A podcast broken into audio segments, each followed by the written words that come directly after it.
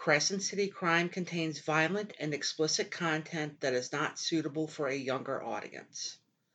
Certain topics may be disturbing or triggering to some listeners. Listen at your own risk. Thank you for supporting the podcast by listening to Crescent City Crime. Please help spread the word of the podcast by telling a friend about us. You may help further support the show by leaving us a five star review on your preferred podcasting platform. We are also on Patreon at Crescent City Crime. Check the episode description for source links, as well as links to our social media accounts. The music used in this introduction is called The Black Fingerprint, and it was composed by Dylan Owen. Welcome to Crescent City Crime, dear listeners. I'm Tracy, And I'm Brian. and thank you for keeping your ears on us. Thank you for listening to us week after week. And if you are new here, we welcome you. Thank you very much. We have fun doing this, but we would really appreciate it when people listen to what we do. And we also would love it very, very much if you could leave us a review or tell a friend about us. Word of mouth is always going to be a great way to spread the word about something. Yes, yes, very much. And you know, coming from people they pe- people they know, they'll be more likely to share your enjoyment of our podcast. Yes. Well, Brian, so, you know, I have been thinking this week about prison breaks. How hard do you think it would be to break out of the prison currently, Angola prison? It is extremely hard, but keep in mind that uh, inmates are spending 100 of their time behind bars with lots and lots and lots of time on their hands. Plenty of time to think about anything and everything you want to think about. And of course, some of these inmates can can real can study what the staff is doing, study the staff's routine, Right. and look for look for weak points, look for openings, opportunities to do certain to do a variety of things. Really, That's very true. And infamously, Charles Manson, when he was in prison, had to have prison guards rotated out on a regular basis because he knew how to mess with them. yeah, yeah. He, he had nothing better to do uh, at all, and someone of his intelligence is a uh, is a very da- makes a very dangerous criminal. Very much so. Now, have you ever heard the name Charlie mm-hmm. Frazier? Yeah, I have heard the name. Yes. Okay, how much do you actually know about Charlie Frazier? So, I know you heard the name, right? Right. But who was he? An escapee from Angola. He was much more than that. He was. Now, but before I really get into the story, though, I do want to mention that this was one of the most difficult things to find information on. Most of it came from a newspapers.com clipping in which Peter Tattersall of the New York Times discussed the book he wrote about Charles Frazier. I could not locate the book, but I still managed to cobble together some information. Charlie Frazier was a 1930s era gangster, you know, Tommy guns and bank robbing. Oh yeah, Okay. yeah, but keep in mind it wasn't all Tommy guns. Uh, the BAR Browning automatic rifle in 308 of world of uh, late World War One fame and then later World War Two fame was also favored by gangsters. In fact, uh, Bonnie and Clyde used a, uh, a BAR that had the barrel cut down. So Oh. they could make so it was more handy inside of you know from firing from within a vehicle. That's good to know. So, but um, you know, the movies and TV shows from the gangster era, they they just use Tommy guns I think it's because they look cool. they they they did they do look cool. Whether it's the Marine Corps version from World War II, which has a traditional, uh, you know, forward, uh, uh, Slide, you know, no no the uh, barrel, drum. the uh, the heat shield, the heat shield underneath the barrel. You see, Yeah. So whereas the the Chicago typewriter version that was uh, popular for movies, the game involving gangsters, has that foregrip Right. Yes. on it. that the foregrip really made the Tommy gun look, you know, quite quite the sexy gun, along with the the fifty round drum magazine as, Right. as well. So, you know, yes, it made for it made it was really sexy in the in the movies. You know, Well, Charlie Frazier was sort of that type of guy. He was frequently in prison, which is probably no surprise to you. And he would often show up at the hospital complaining of gunshot wounds. His resume boasts 52 bank robberies, 17 murders, 6 kidnappings, 18 prison escapes, and 11 gunshot wounds. Wow. I mean, all all of that. uh, I mean, th- this all of that says gangster Very much so. for sure. I mean, just imagine like what, what a life that was for a minute. Always constantly getting into trouble, getting into prison, escaping prison, being shot. That that's a lot for one person. Not, Not not having a problem killing people. Not having a problem killing or kidnapping people. Obviously, a, a psychopath. Yes. On September 10th, 1933, Charlie Frazier led the biggest prison break from Angola. There was a riot and a ha- and a standoff between Frazier and 10 other inmates in which two prison guards and a trustee were killed. Six other people were also wounded. Frazier and his cohorts were eventually captured and put back into prison and that breakout was the largest in Angola's history. And this is what led to the construction of the Red Hat Block. I'm, I'm sure you're familiar with the Red Hat Block. When you, I, rem- I remember touring it when I went to Angola prison. It was the, the um, it was like that that cell block that was literally just concrete walls, concrete slabs for beds. There was a drain in the middle, so like you basically did your business on the floor and the bars were completely open. Well, I'm sorry, not open. Like the bar, like there were bars, right? But Yeah. there was no coverings over the windows or the doors, so you were completely exposed to the elements. And the people who were in the Red Hat prison block would have their straw hats were painted red, so they could easily be identified while working in the fields of Angola. It was that prison break that essentially made state officials or Angola officials, I'm not entirely sure who, made them decide that that sort of cell block was needed.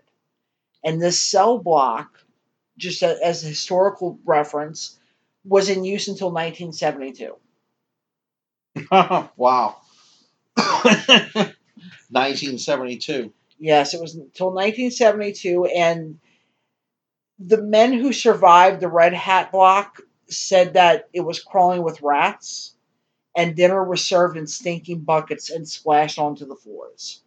So you, they didn't even really give them a bowl or any kind of utensils to eat with. They just kind of slopped the food on the floor and you on your hands and knees, and you had to, I guess, eat like a piggy.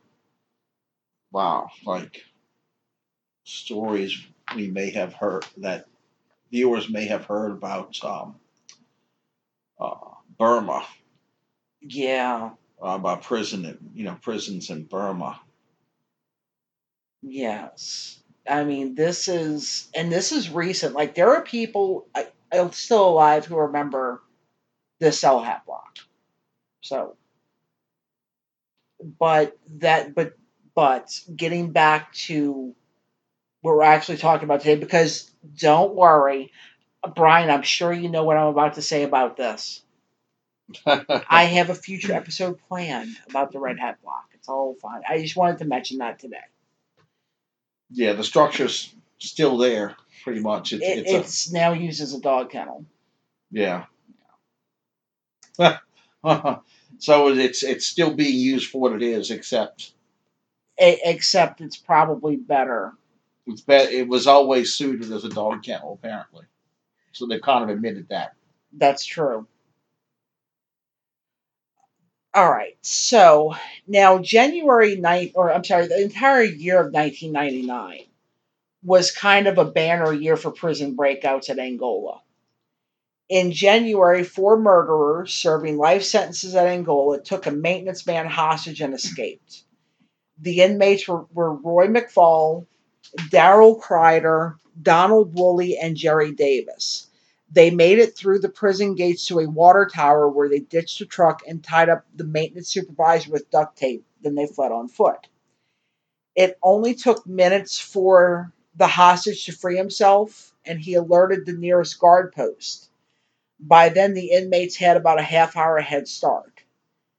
Law enforcement immediately set up roadblocks, and the prison's chase team, armed with night vision goggles, thermal detectors, and packs of dogs, launched a recovery effort.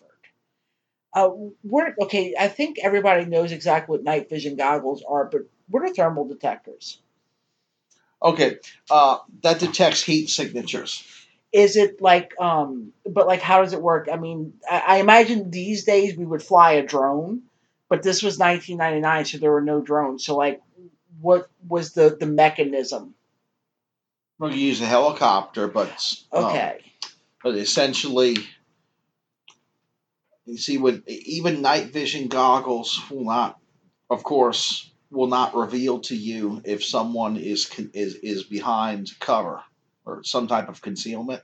okay, So, although if but if you can pick up their heat signature hmm using a thermal device, then yeah, you will see a, a human heat uh, heat signature. It's it's in a rudimentary shape of a person.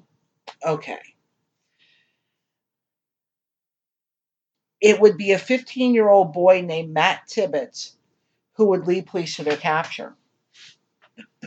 He was deer hunting alone on his family's property and saw two of the inmates sitting in the woods. He was unaware of the prison break and he kept walking, which thank goodness because this could have turned out a lot worse than it did. But a short while later, his brother in law, who had heard of the escape, went to go find Matt in the woods. The pair then alerted law enforcement, and, and they were soon on the trail of Roy McFall and Jerry Davis. According to Jerry Davis, McFall said to him, I'm not going back to prison. They're about to catch us. McFall shot himself in the head and later died at the hospital, Charity Hospital in New Orleans. He was airlifted there. Uh, the rest of the inmates were captured without incident. Then later that year, December 28th, 1999, also at Angola, there was a bungled escape attempt that ended after a two hour hostage standoff. An Angola employee named Captain David Knapps was beaten to death with a hammer when he refused to give up his keys to six prisoners. Uh, all of those prisoners were also serving life without parole. So these were people who literally had nothing to lose. They were in there for life without parole. Okay. And they, I mean, not that they were nice people, right? But they were willing to beat a prison guard to death. So yes, apparently those were like every lifer has nothing to lose, but those those uh, evil beings were the kinds of lifers who uh, refused to grow past what they were when they entered prison. Mm, You know, refused to pick up a Bible and participate in Bible in prison Bible discussion, which takes place in every single prison in the United States. So they refuse to repent, they refuse to atone, and they made they made hell their second choice. Apparently, now yes, yes, I'm getting religion here, religious here, but uh, I mean realistically, if you're a lifer in prison, religious salvation is one of the only things that that that's available for you. And these horror these horrible people decided that they decided that not only did they want to escape but they but it was worth committing another murder for And I also want to remind everybody that this prison is out in the, I mean, more or less the wilderness of Louisiana. It is surrounded on three sides by the Mississippi River, right? And then after that, the, the other side is just woods, right? So you would have. It, it's not like you could just, you know, walk down the street and, and, and hail a cab or call an Uber or something. Like, like you really have to know how to get around the river or get through the woods. And you would probably need some sort of contingency plan after that, right? Like you would need to maybe have somebody come pick you up, somebody that that you know or something. And like as far as I know, I couldn't find anything about any plans that they would have had beyond breaking out of the prison. It was obviously a, a very desperate effort. They were probably hoping to get lucky and find someone stopped with it with some kind of vehicle. Oh, that's true. Yeah, they that they would very likely just steal a car. Yeah, they would hope to be lucky enough to just find somebody who just happened to be out that way Right. and and stopped or or con somebody who's driving by into stopping stopping for them. Mm. But that's still luck. And then what do you do beyond that? You can't just go to a hotel.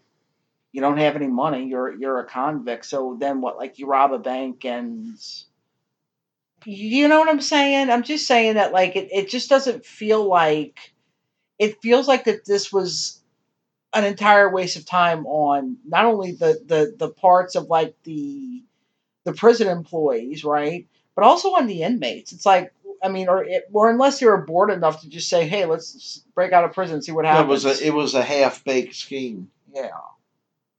But of course, you you know I'm a little bit of a planner, so I think about things like that. Now, on this night, on December 28th, uh, at about 8:30 p.m., Sergeant Radia Walker noticed Captain Knapp struggling with several prisoners near one of the buildings. Walker sounded the alarm and ran to help, but she said that another guard, Lieutenant Douglas Cheney, were taken hostage along with Captain Knapps, and they were held hostage at knife point in a classroom in the one of the prison educational buildings. Was that knife a shank? It does not say. It's probably it was probably a crude knife that was made by an inmate, Pro- probably so. Uh, which it's it's called it's called a shank. Yes, yes, that that, that is a well, yes, because I don't think that they like they can't just go grab a steak knife from the cafeteria, No, and it certainly wasn't a butter knife no, they they're not even allowed butter knives. Hmm. because they could file it down into a shank. Right. Yeah. Right, and they and they always they check for all the spoons Oh, Two. right, yeah. Uh, because you could make a you could make a, a spoon into a shank too. Well, you mean like the the handle end, right? Like not the not the rounded end you put in your mouth. Oh, you can handle, sharpen the hand the the, the uh the end you put in your mouth. You can sharpen that too. Hmm. Okay. It, it still has it still has edges. They're, Oh, they're very dull edges, but you could do something with it.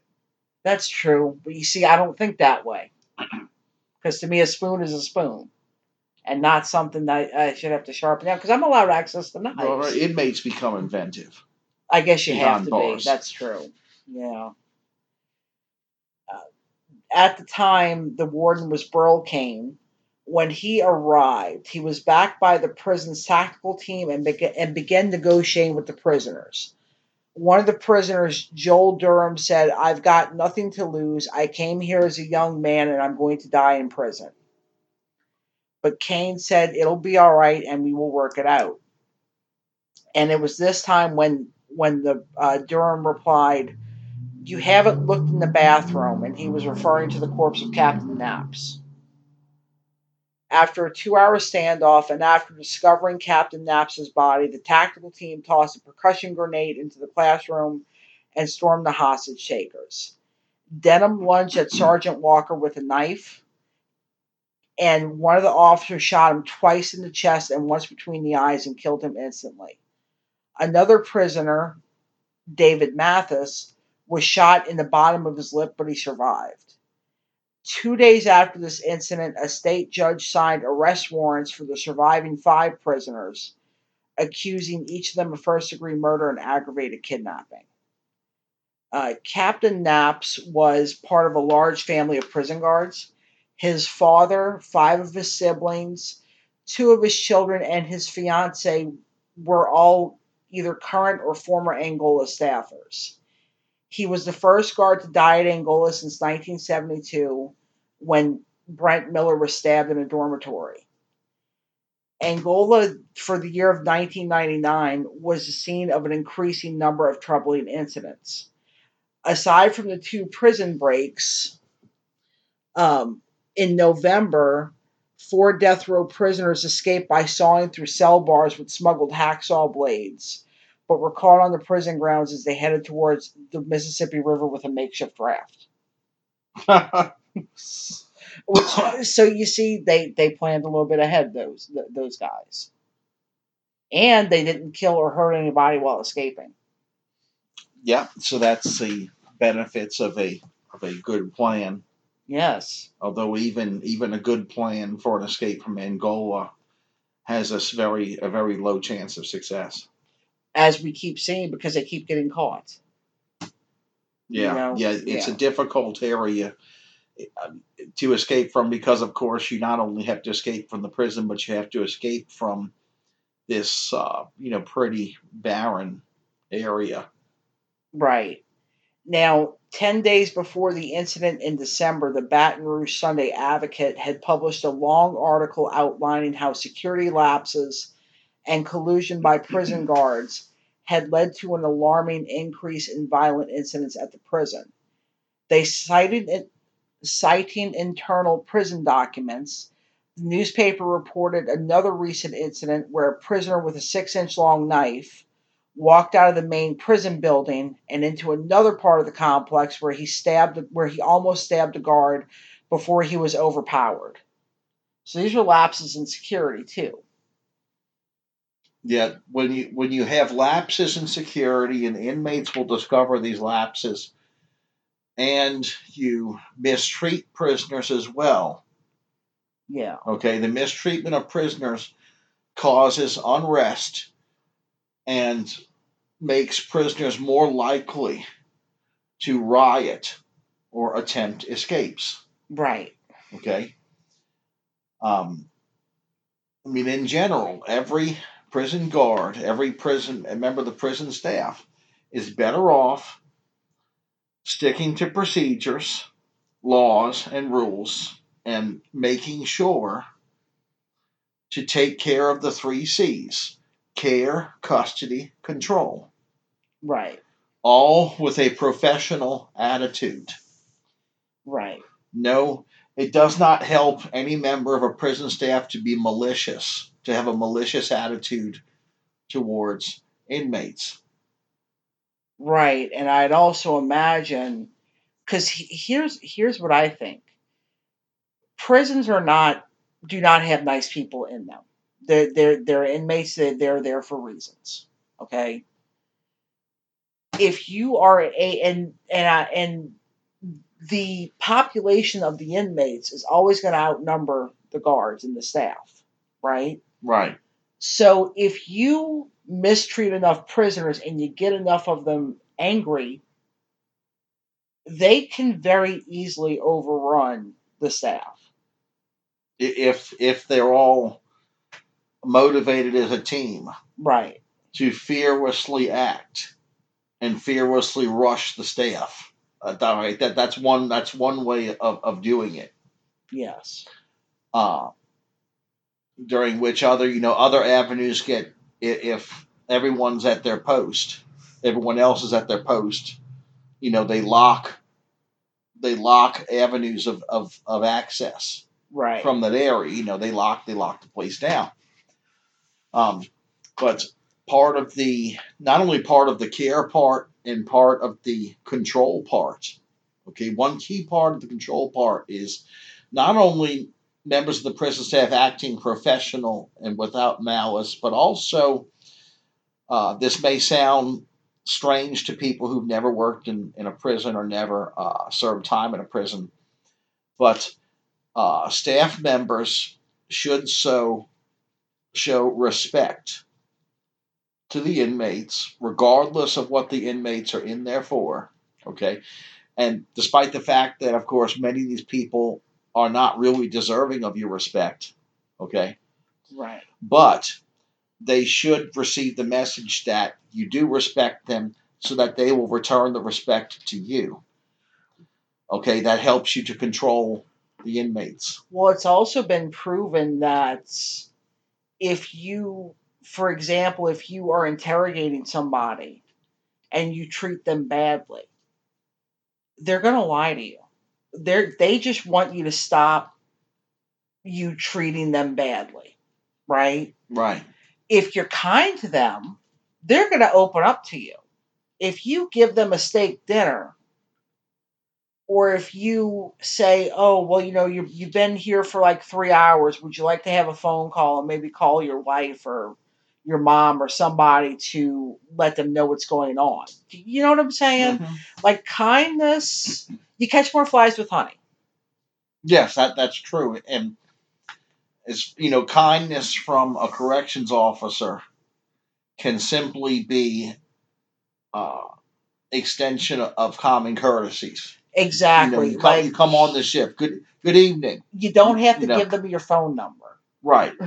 you don't have to do special things for them or, or do special privileges. Just do your job with a professional demeanor and a good attitude right. and treat the inmates like human beings, which they are, regardless of what got them in there. And most of them will will either return the gesture, okay, we'll, we'll, we'll respect you in return, or we'll make sure that the very few inmates who really don't care and have a very bad attitude will keep will keep them in line Right. like you know for quite a classic, classic example okay you know um, inmate who has your respect or so, so let's say five inmates who have your respect just might turn to an inmate who's trying to give you a, a, a who's giving you a bad attitude and is trying to ruin your day and say hey look don't mess with him Right. he, he's he's good people you know It something like that it you know? reminds me, it kind of reminds me of that time when. Do you remember when we were at that Saints game? It was Saints versus Giants, and the Giants lost pretty badly. And there was that Giants fan who was sitting a couple of rows below us, and there was like a drunk Saints fan who was near us, and he started to try to pick on the Giants fan, and, and I like looked at the drunk guy. I'm like, leave him alone. He's he's here. He's not bothering you. yeah Yeah. Yeah, and you know it was it was all because um, he was hearing this from another Saints fan. Right. You right. see, so you you were able to get his ear because he considered you know you to be More authoritative because I was a or I am a Saints fan. yeah yeah you know oh oh he you know she's one of us Right. type right. of deal and, and you probably maybe you gave him a second or two to think about it. Well, it, well, it was senseless. Look, the, the the guy, the Giants fan, was still sitting there, even though his team was losing badly. He was staying until the end of the game. Yep. Yeah. Okay, and I can respect that. When you come, when you go to a visiting fan stadium, your team is getting beaten up, and you're still staying to the end. Mm-hmm. hmm Yeah. Yeah. But any anyway, enough enough about that. That's kind of off course. Um, but yeah, like the exam. But more flies with honey, people. More flies with honey.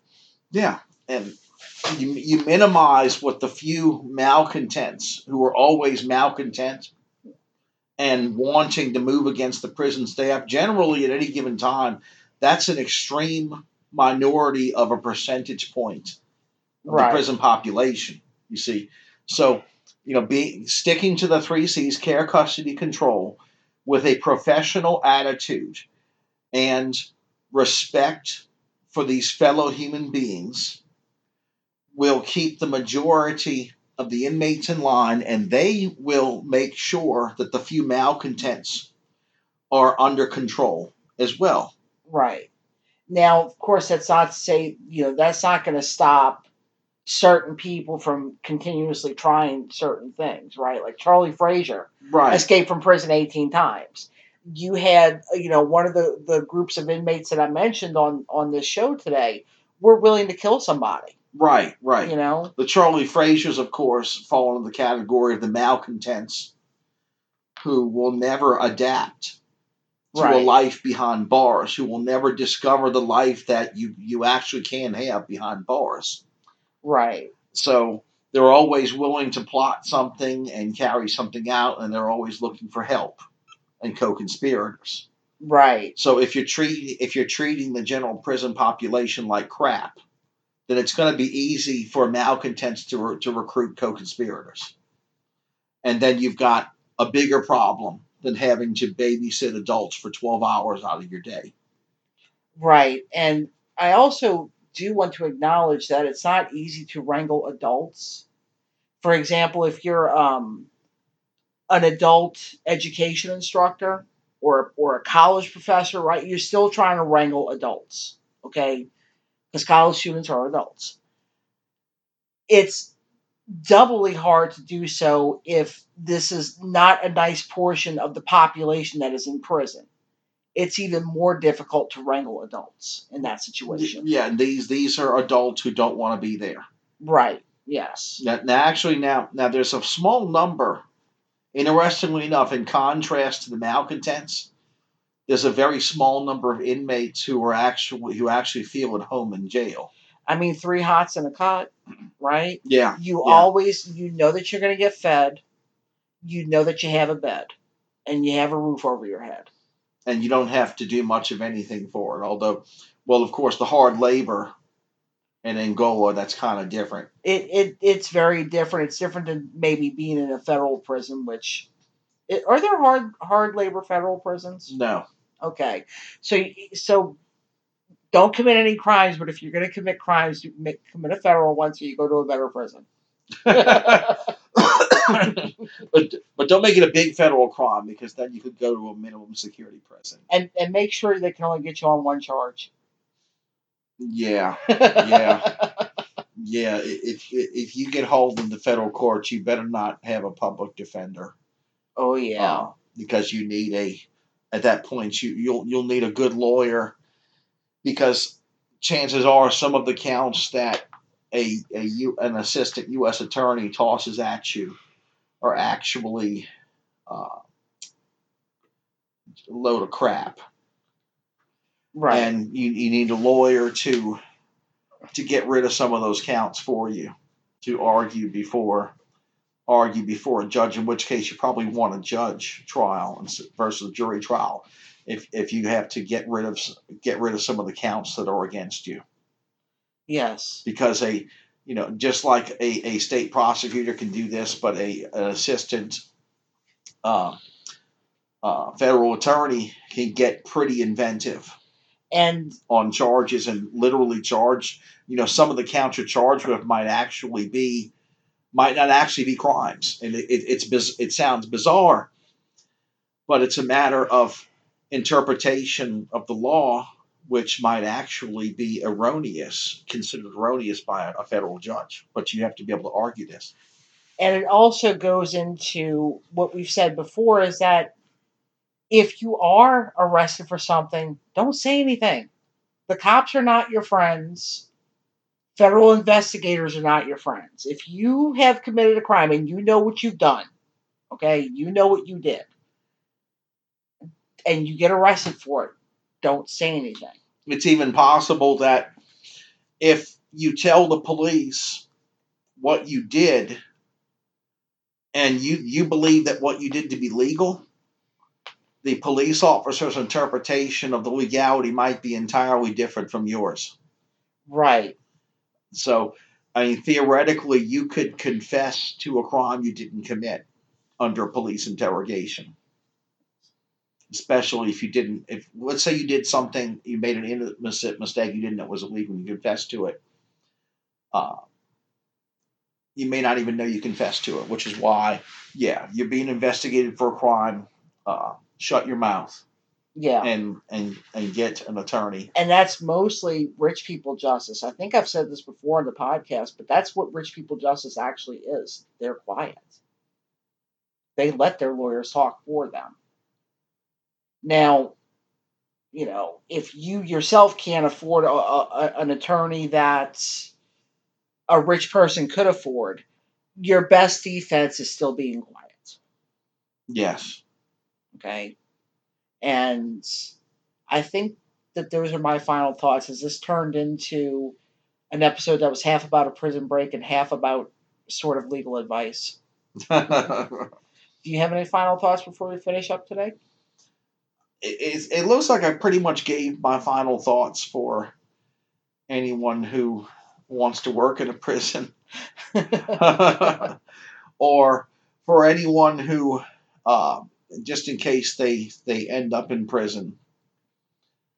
Um, pretty much, uh, but it seems like prison every every pretty much every prison that's had a riot has is is the the staff of that prison is not exactly innocent.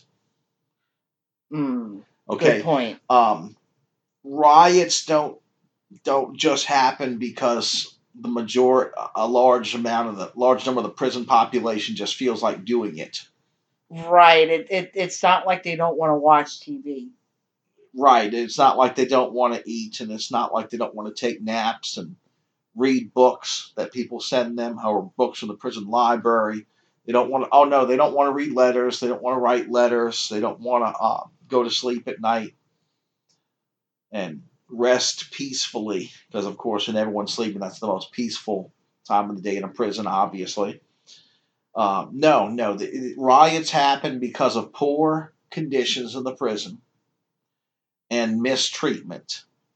And then that's when the malcontent, the, the small number of malcontents know they have an opportunity. Right. You see.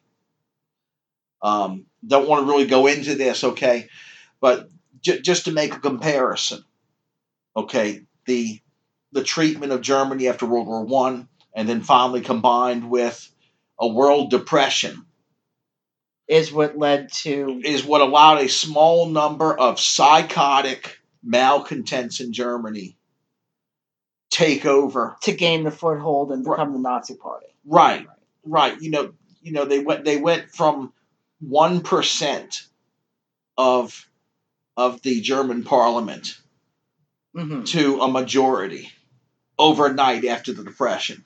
Well, you know, I am going to make a good assumption here. I am going to assume that our audience is intelligent mm-hmm. and that they enjoy well, not enjoyed they understood that example very well. Yes, yes. Because that is an apt and historical comparison that anybody with even a passing familiarity with history can understand. Yeah, yeah, yeah. Well, next week we're going to be talking about the times when we went to Angola prison, not as inmates, but as tourists yes, um, Tracy's uh, when Tracy went there in high school, and I went there in college as part of my corrections process class.